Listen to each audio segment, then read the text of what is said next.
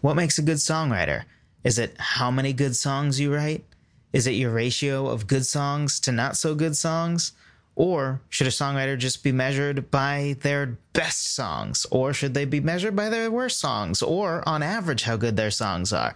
Regardless of how you think a good songwriter should be measured today, we're going to talk about three common traits that I see in someone that either is or will become a good songwriter. We're going to talk about that right now.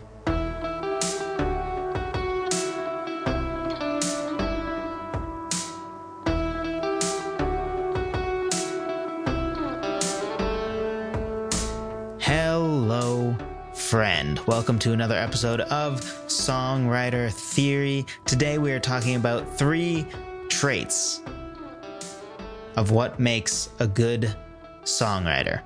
So, the goal of this is to talk through three traits that hopefully you already have, and if so, you should cultivate. Or if you don't really have them, three traits that you know you should develop because these are some of the core things that will ensure you become a very good songwriter. So tips are very important, I think.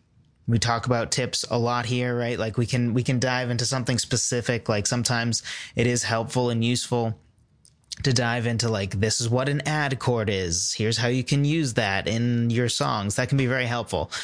But I think it's also really, really important to get certain fundamentals and to get some sort of philosophy to build your really any sort of creativity, but certainly songwriting around.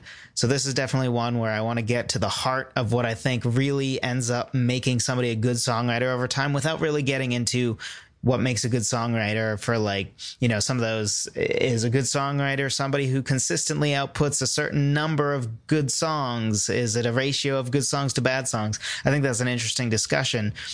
Um, but we're here to make sure that you and i become as good a songwriter as we can so what's actually useful here is of course to talk about what those core traits are that will ensure we become a good songwriter first trait understands strengths and weaknesses and plays to them.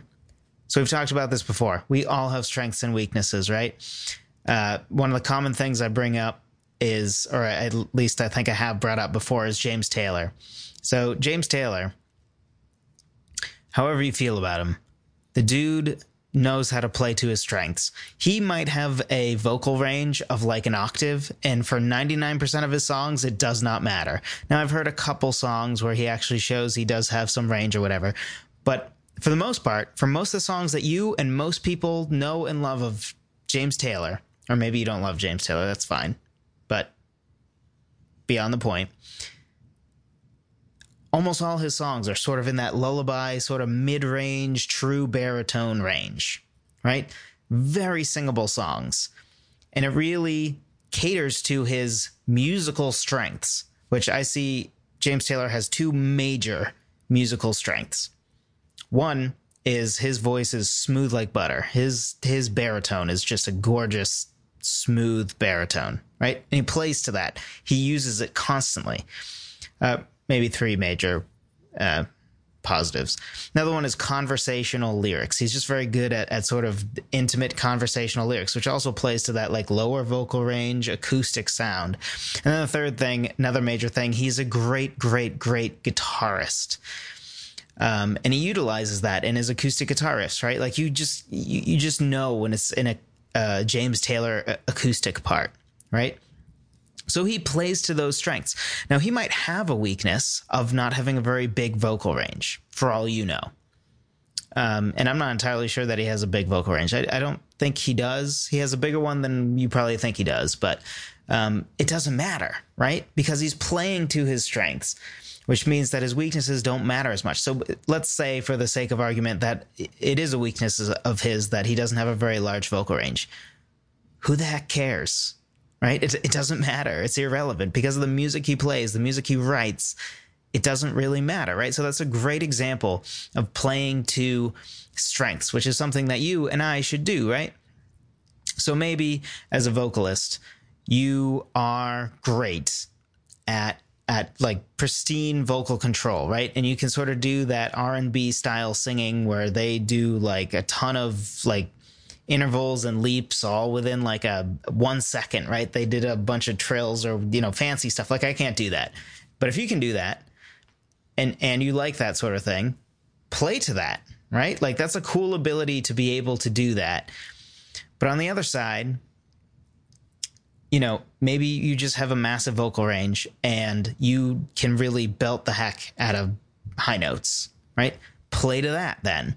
Maybe like that gives you this this opportunity to have very emotional um high note choruses, right? Where, where you're just belting these high notes and it sounds good. And it doesn't matter that you're not skilled enough to do all those, those, you know, sort of fancy vocalizations that, that some artists may be, some other artists may be able to do. It doesn't matter, right? Because you're not trying to do that. It, so maybe it is a weakness of yours. Maybe it's not. Nobody will ever know, nor will they ever care. and that applies to instruments too right so if you're if you're a great guitarist and not a very good pianist then why are you writing all your songs on the piano right play to your strengths as an instrumentalist. If you're a great great guitarist utilize that in your songwriting. If you're a really good pianist play to that in your songwriting right? Like there's a reason why more of my songs are written on the piano. And a part of it is that i think it's a stronger songwriting tool than the guitar overall, as I've talked about before, especially for the things that I treasure in a song, which are melody, um, lyrics, of course, but but melody is sort of my my focus, and then chords. But rhythm is really not a huge focus of mine. If rhythm and chords were a bigger focus and melody less so, then I would think the guitar would be stronger for that. But that's so that's one reason, right? Like I just it because of what I value in a song, piano happens to fit that better. But the other part of it is just that I'm a much better pianist than I am a guitarist. So, practically speaking, it just makes sense to do more writing and to have more songs that are based on the piano. It makes more sense in my mind, at least, in a in a concert setting to imagine more songs me sitting at the piano than me sitting with a guitar. So it's important that you sort of do these same things because in my mind, the best thing that you can do is play to your strengths, meaning make sure you I don't want to say show off, but utilize your strengths, right? If you have a massive vocal range and you can belt really high notes, but you never do it, like that's a strength you have that you're not even using. Like why, right? Like everybody wants to have a bigger range. Like, like would you say like, oh, well, that range isn't very useful? Like, no, of course it's useful. It can add certain emotion to a song that you just can't get from using a smaller vocal range right? Like that's that's part of the advantage of a range is your ability to sort of jump up and hit higher notes and and and have a disparity right? Between lower notes that feel more intimate and then that high note that feels you know strong and crying out or you know whatever the emotion of the song is. But it just sounds more emotional right? Vocal range is is is a big deal in that way. You know and if if you have a beautiful bass voice, right, or a beautiful alto voice, and you don't have much of a range, who cares, right? Play to that strength of having that beautiful alto, of having that beautiful baritone or bass voice, right? Play to your strengths. Thing, eh, which, which of course means you have to figure out what your strengths are, right? Which, which can take some introspection, right? Like be honest with yourself. Maybe you're not very good at writing guitar parts and all your guitar parts are kind of forgettable, but your melodies are baller. Your, your melodies are amazing, right? And, or, or you're often, you know, you are utilizing your vocal range to its fullest. Um, you know, another example of perhaps minimizing weaknesses would be Five for Fighting. I'm a big fan of Five for Fighting. If you don't know who that is, uh, Superman or 100 Years, um, Chances, um, What Kind of World Do You Want, which is just called World. Um, but anyway, like he originally tried to go in the opera direction, which wasn't, I think, in his words, his cup of tea, right? Like it, he he wasn't really built for that. Um, but through Superman and hundred years and some of the other hits, he sort of realized his sound was like he he doesn't really belt high notes. He uses his falsetto to a part to a point that is a part of his sound, right? Like the sound of Five for Fighting is kind of guy sitting at piano, singing a ballad using falsetto, right? Like, like if I could really boil down what the sound of Five for Fighting is, it's that, right? Like using a falsetto is a, is a very important part of his courses. Where I might choose to belt choruses generally, I like I use it as well, but playing to strengths, right? Like so for me, a, a, a bigger strength is belting high notes, so I play to that. For him, his falsetto is very strong, and I think his vocal range without the falsetto is maybe not that strong. So he's minimizing a weakness while also playing to a strength at the same time. These are the sort of things that you want to do. Note that you want to do these in two ways. You have songwriting strengths and weaknesses, right? Like, you know, maybe you're strong at writing rhythms, or you're strong at writing bass lines, or you're strong at writing guitar licks. Maybe you're not so strong at writing chord progressions. Maybe you're not so strong at, you know, on the other side, writing bass lines, right? So play to your strengths in songwriting, but also play to your strengths in your musical abilities, right? So that can be your your singing ability, your instrument ability, all that sort of stuff. So make sure you're looking at it in both those ways, right? Songwriting strengths and weaknesses, musical ability or musical, you know, musicianship strengths and weaknesses as well. Trait number 2 you are not complacent. And I think this really applies to anything, not just songwriting. But in general, complacency is just like when you stop swimming, right? When you stop swimming, that's when you drown, right? And I think that's true with a lot of things, right? Like the second that I say, oh, I'm good enough at podcasting, or the podcast or the video quality is good enough, is the second that I might be in trouble, right? I, I, should keep trying to figure out what's a better way that I can help you, the listener or the watcher, if you're on YouTube, right? Like I need to keep asking myself, what can I do better? How can I help you better, right? Is, is it better maybe that I should do this podcast style video and then have other videos that are more edited where I address certain questions? Would it be helpful, for instance? And you can, if you're on YouTube, let me know in the comments because I would actually like to know the answer to this. And if you're on iTunes, if you're on a podcast, answer this question by like leaving a review, hopefully four or five stars on iTunes, and then in the comments answer this question. But I would like to know like would it be helpful maybe have like a question of the week where i take one of your questions that you can answer that you can ask in a comment on YouTube or maybe send to me an email and I actually make a video dedicated to answering that question as best I can.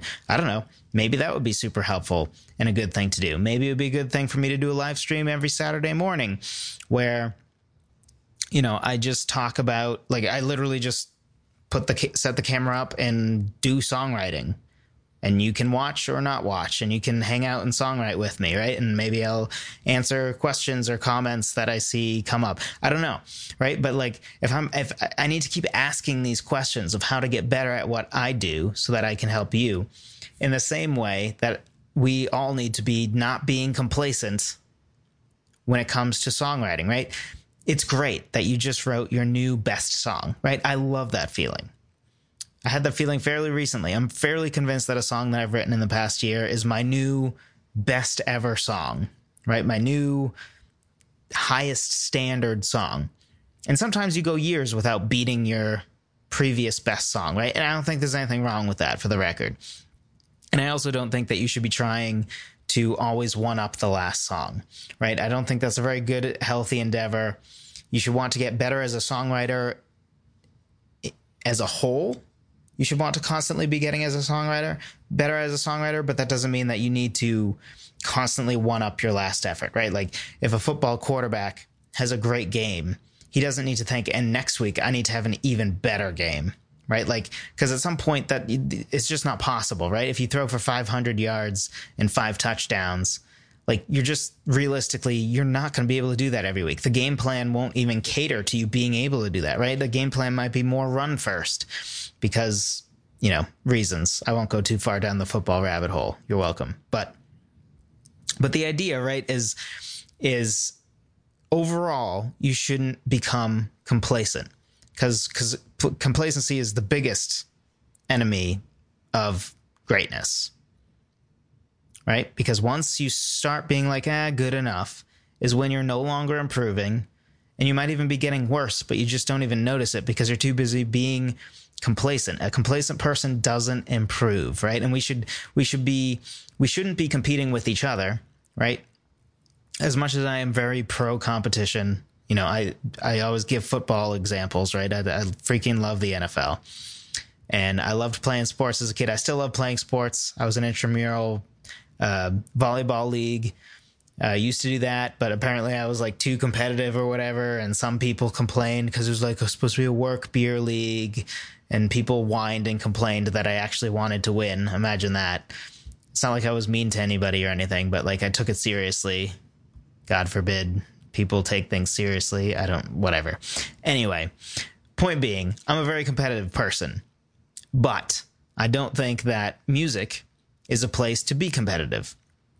So you shouldn't be trying to write a better song than me or to write a better song than your favorite artist or to write a better song than you know that that that, that other band in town that you don't really care for because the lead singer is kind of a jerk right? Like that's not who you should be competing with. Don't be competing with anybody with music. We should be collaborating right? Like the whole point of this right is the the, the inherent underlying cause of me doing this podcast, me doing these videos, is to help make sure that they are that other people become better at songwriting, right? So if you become the greatest songwriter of all time, I consider that a win, right? Like I inherently in what I'm doing, trying to teach people songwriting, the hope is there's more great songwriters, right? Which is collaboration, right? So in theory, you should be cheering for me and I should be cheering for you.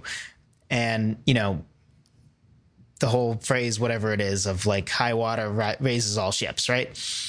So, what I'm not saying is that you should be competing with other people to make sure you get better and better and better, but you should be constantly sort of competing with yourself or challenging yourself to constantly get better, right? Because that's the opposite of complacency. We're talking about not being complacent. So, what is not being complacent? It's the idea that I love how far I've come as a songwriter, right? I'm a much better songwriter now at 27 than I was 10 years ago at 17, right? I'm a better songwriter at 27 than I was even a couple years ago at, you know, 24, right? And my goal is that when I'm 37, I'll say, wow, I'm so much better of a songwriter now at 37 than I was at 27, right? Because it's a good thing if you keep you know every couple years you have a new best song right? Or or you know if if you had a greatest hits but greatest hits weren't actual hits. It's just you had to pick your five best songs you've ever written. If every 5 years all five of those songs are different that, that's a good thing right? Because it means you're you're continually getting better as a songwriter. And if you're continually getting better then you know the worst songwriter you'll ever be is the one you were before so may seem obvious, and that's because it is, which is not being complacent is something that you need to be to become or to even be a good songwriter or a great songwriter. You can't be complacent. You can't be like, ah, good enough. Good enough is the enemy of greatness. Don't do that. Trait number three consistency. Now, consistency is another thing that I think is just a sort of altruism of, of life in general. Consistency is everything.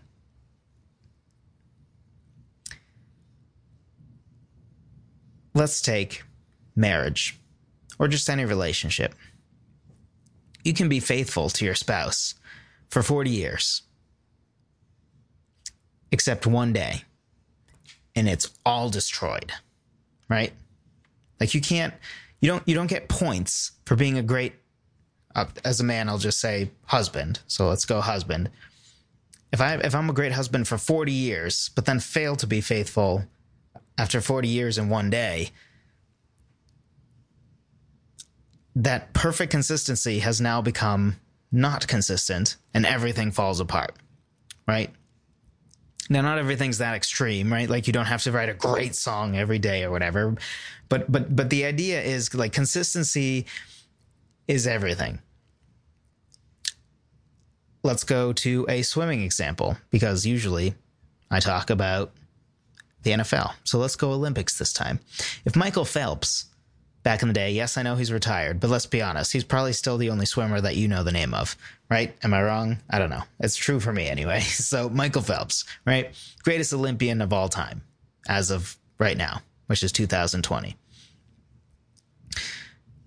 If he decided to not show up in the quarterfinals race, he wouldn't have even made it to the semifinals and certainly wouldn't have made it to the finals where he needed to win in order to get his gold medal or one of his like 18 gold medals or whatever he ended up getting. Some stupid amount. Crazy amount right? So he couldn't afford to have an off day on quarterfinals day. Now maybe to an extent because he was so much better than the rest of the world. Okay but let's ignore that for a second right? The idea is consistency is how you win. Consistency is is the most reliable thing, right? Like if if he were a swimmer that was either the best person in the pool or the worst person in the pool, even if he was by far the most dominant best person in the pool 50% of the time, but the other 50% of the time he was like bottom 25% person in the pool, he'd never even make it to the finals. He might break all the world records for fastest swim time, right? But he breaks that record in the quarterfinals, and then he shows up to the semifinals, and then he's just underwhelming. He wouldn't even make the finals, right? So he might have that record, but he wouldn't even have the gold medal to show for it. He wouldn't even have a, a bronze medal, right? He wouldn't have even shown up in the finals because he would have been out by the semifinals, right? Or, you know, in any sport, right? There's usually a playoff, at least in American sports. So let's take football. If you get the bye round, you still have three rounds to go, right? You need to win your divisional round, you need to win the conference championship, and then you need to win the Super Bowl. If you can't string together three really good games, you're never going to win the Super Bowl, right? A team needs to be able to put together three games in a row that are good, which shows consistency, right? And then to even make the playoffs, they had to be consistent, right? They couldn't go on a six game lo- losing streak and then make the playoffs. I mean, they could if they won all their other games, but generally speaking, if you go on a six game losing streak, you're done, right? Like you can't do that because you need to be consistent. So this is true of all things, right? Consistency is so, so important. So, what does consistency look like as a songwriter? Well, one thing is that you consistently write. This may sound simple, and it is simple, but you have to write, right? You can't just decide to write once every two months when you feel like it. You can't just, you know, go with your whims and, you know, one week you write for like an hour and then the next five weeks you don't write at all. Or, you know, maybe you write for 15 minutes a day for like a week, but then you don't write at all for the next week and you get out of the habit, right? Like, no you need consistency, right? Consistency will get you there. Even doing simple math, right? If you do 15 minutes a day consistently, that might be a tiny amount, right? Like 15 minutes is nothing. But 15 minutes a day, seven days a week, right? Now you're looking at almost two hours every week of songwriting consistently with only 15 minutes a day. Easy to get in that habit, right? But if you just have the habit of once in a while you have a whole songwriting day every two months, like, okay, good for you. Let's say you get four hours of good songwriting in every two months. With the 15 minutes a day, which is a tiny thing where you're consistently doing that, and let's be honest, right? You're never cutting off at 15 minutes every time, right? One day you do 15 minutes, the next day you do 15 minutes, the next day it probably became two hours, right? But you consistently had the habit of doing at least 15 minutes of writing some days it expands to more. But if you go days and weeks without doing it at all, now you're playing catch up constantly. In a sense, right? Because you were just going to automatically get a bunch of hours of writing in from writing consistently. But because you don't write consistently, now it's like I hope the muse is going to be there for the one day every two months that you write, right? Like which the per- percentage chance of that is very low, right?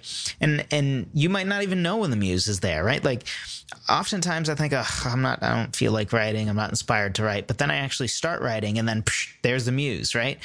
So, but if you're not writing consistently, you wouldn't even know that, right? So then what's the, what's the next thing? So you're consistently writing, but you also need to consistently write good songs. Right? So a part of that is consistently writing, right? If you're consistently writing, it's going to be easier to consistently write some good songs. But it's also important that you're not just writing songs, right?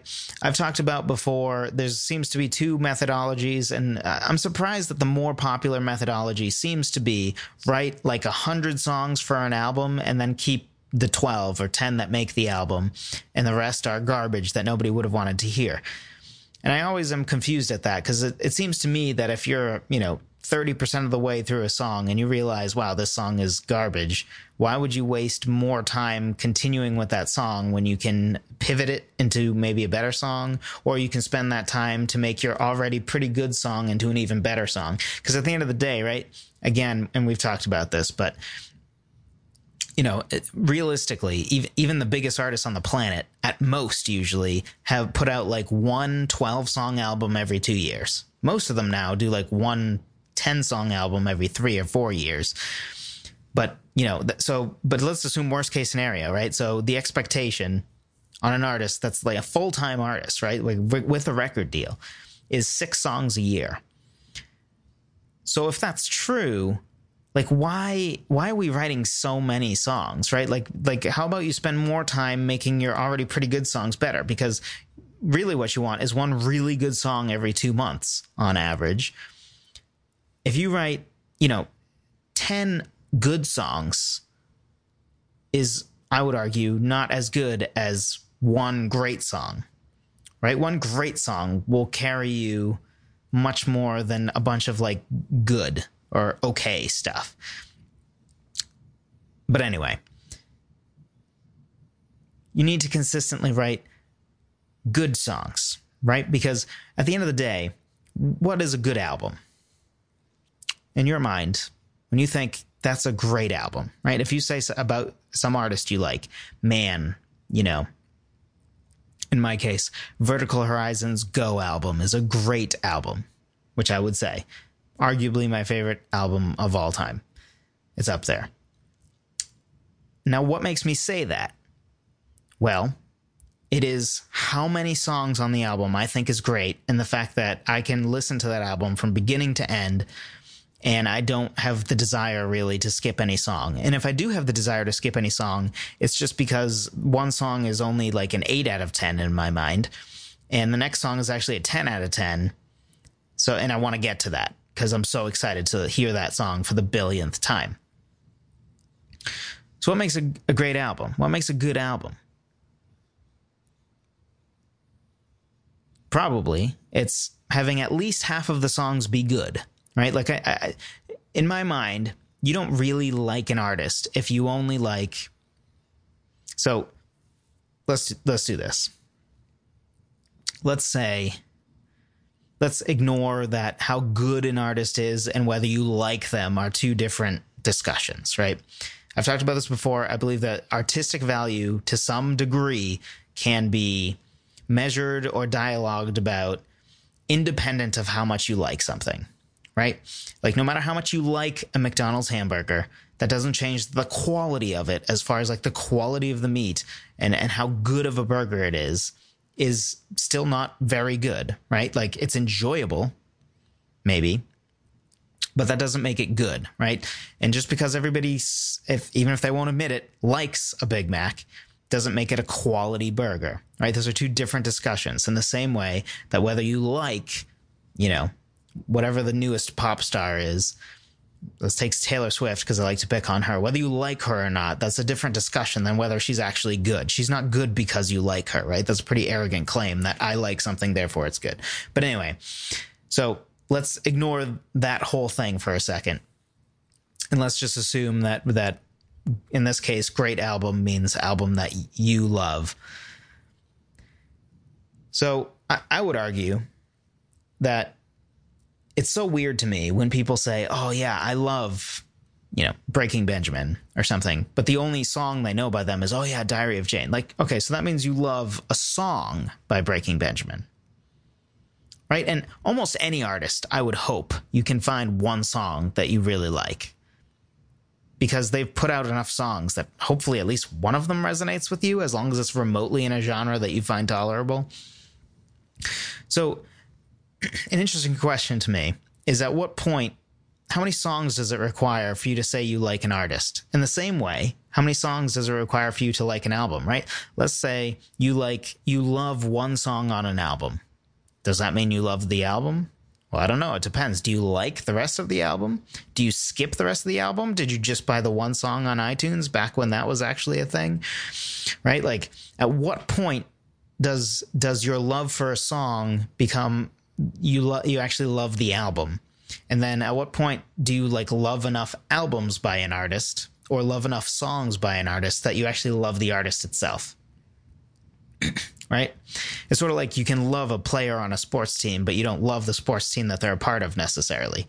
But probably if you love, you know, let's take basketball, because basketball tends to be a very, uh, people are more fans of the players, whereas the NFL tends, and football tends to be more you're a fan of the team. Um, and then you're a fan of the players because they're on your team. But anyway, so if you're a fan of of you know Steph Curry and you're a fan of of I don't know, LeBron, and let's say that they're on the same team, which they're not, but let's say they are. You probably like that team, right? Because now two of the five starters on that team are players you love. So where's that line with, you know, how many songs need to be good for it to be a great album or a good album, right? So answer that question to yourself because I think, you know, it, it sort of depends. For me, probably over 50% of the songs need to be at least good, and like three or four need to be what I think are great. And there needs to be like one or two songs that I actively dislike at most, something like that. I don't know. But the idea, right, is we want to consistently write good songs and we want to consistently try to get better so that if our last album we had three really good songs and the rest were kind of filler or just uh, okay nothing to write home about. Next album, how about we have four? Right? And the next album, let's have five. Right? We want to consistently write. We want to consistently write good songs or more consistently, right?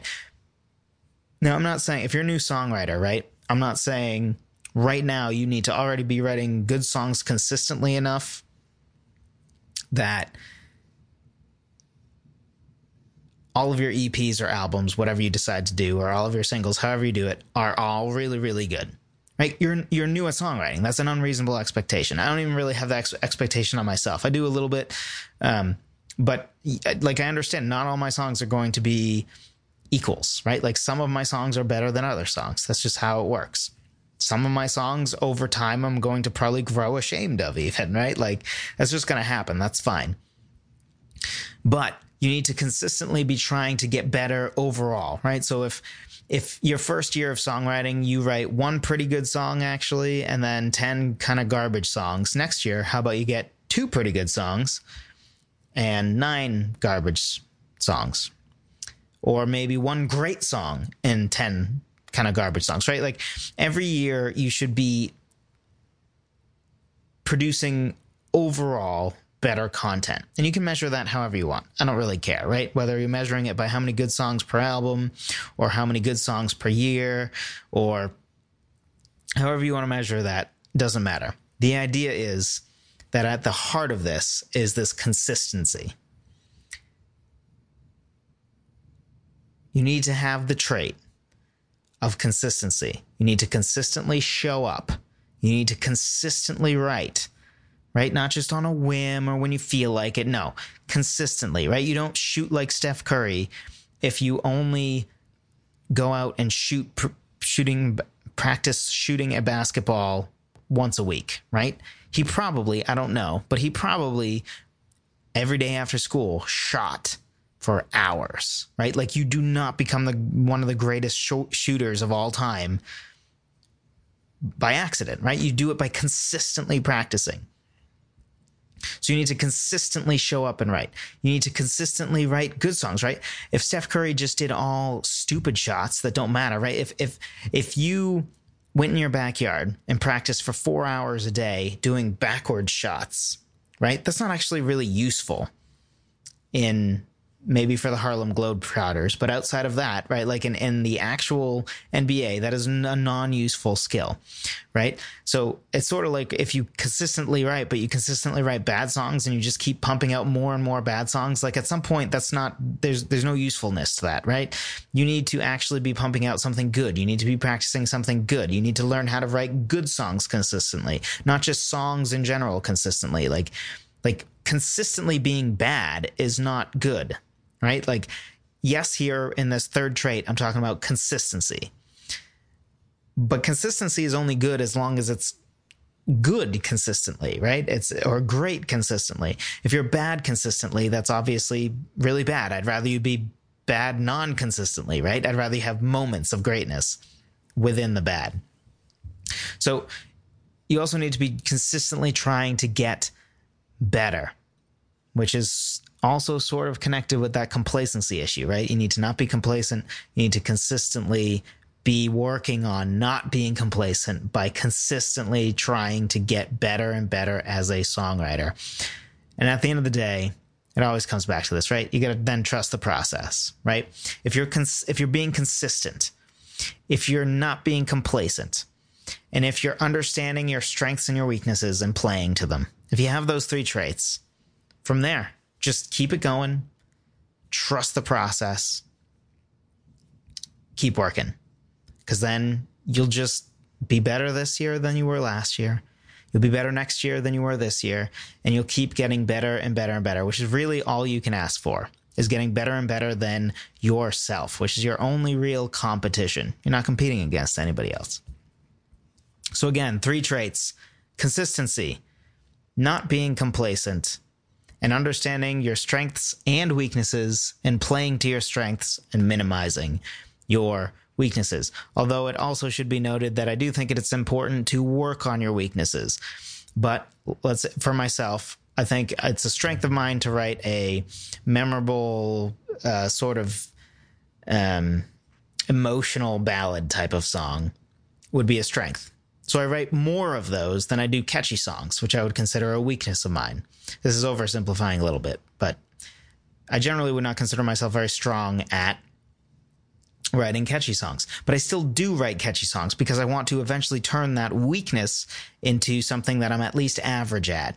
Or maybe I can even turn it into a strength, right? In an ideal world, we'll, we'll eradicate all our weaknesses over time. But I also understand that my strength is emotional choruses and these big melodies and big choruses, right? Like I know that that's my strength, so I play to them. So I'm going to write more of those songs because I know that's a strength than I am the songs where I'm actively attacking my weaknesses to improve them. Just want to throw that in there.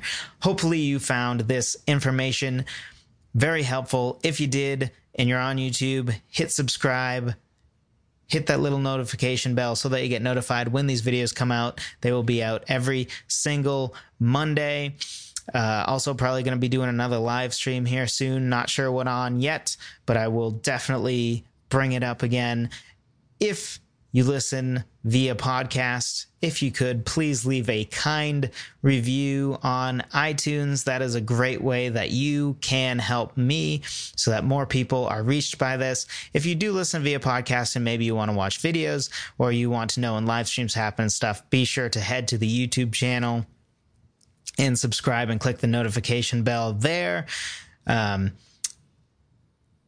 and if you haven't already, and you want to learn how can I become better specifically at lyric writing, go pick up my free guide on the six steps to lyric writing. I break down my six steps so that I consistently can go from idea to a really great lyric that I'm proud of that passes my uh, frame on the wall test, right? Like you probably heard me talk about, like in my mind, it's only a really good lyric if you can put it on the wall in a frame like you would a poem and it stands on its own, right? It's it's a great lyric just as a poem with no music.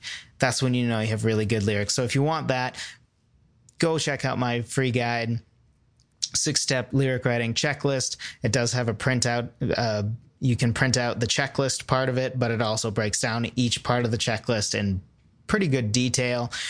Uh, and then another thing that would be helpful to do that I will link in the description is I had a live stream on that same concept. Best thing you can do is to get the free guide and watch the live stream. Both of those two together will be what helps you the most. Um, and the reason that I have a whole guide for that, and I mention it here, is in my mind, the biggest, biggest thing that you can do to elevate yourself above other songwriters is lyrics. Because if there's one thing that I think the standard is stupid low about its lyrics. There are so many bad lyrics out there. There are so many meh lyrics out there. I mean, it's to the point that I'm pretty picky about lyrics, and most of the reason that I am very picky with the artists that I really like is so, so many artists are just so bad at lyrics. And I really don't think it's necessary, and I think it's really a result of um, being musicians, right? Like, if you're a musician first, and then you, you you know you care so much about how good the guitar riff is and this other stuff but then even though the whole meaning of your song is in the lyrics you're now a poet right? You're not a writer at heart. And i think more people need to be musicians and writers at heart as a songwriter because that's really what you are right? If you really are just a musician and you just like performing and you don't care about lyrics then maybe you should just be performing other people's songs. Anyway if you are interested go check out that free guide. It will be in the link in the description below. And regardless of whether you do that or not, I appreciate every second you did decide to spend with me today. I appreciate every single like, every single subscribe, all of you who have reached out to me, who have emailed me. I really enjoy dialoguing with you. I really enjoy answering your questions via email. Uh, hopefully, I've been very helpful in my responses. If not, shoot me another email and be tell me, hey man, you didn't answer my question very well. Can you clarify what you said? Feel free to do that because my goal here is, of course, to help you because I'm trying to move this world into just a little closer to my ideal state where people are more free to create meaningful music that impacts other people and can really heal yourself. Because I know that uh, sometimes the best therapy is actually songwriting uh, for yourself. So my hope is to be able to help you and other people with that. If you want to join me in this mission, another thing you can always do to help is to tell a friend about this podcast or this YouTube channel. Send it their way. Be like, hey, I hear you're interested in songwriting. I know you're a songwriter. And send them a link to this video or send them a link to the podcast or the website, songwritertheory.com. I don't care, whatever it is. That is another thing you can do to help me if you are so inclined. But regardless, I appreciate you giving a listen today. I appreciate you spending time with me this week, and I will talk to you next week.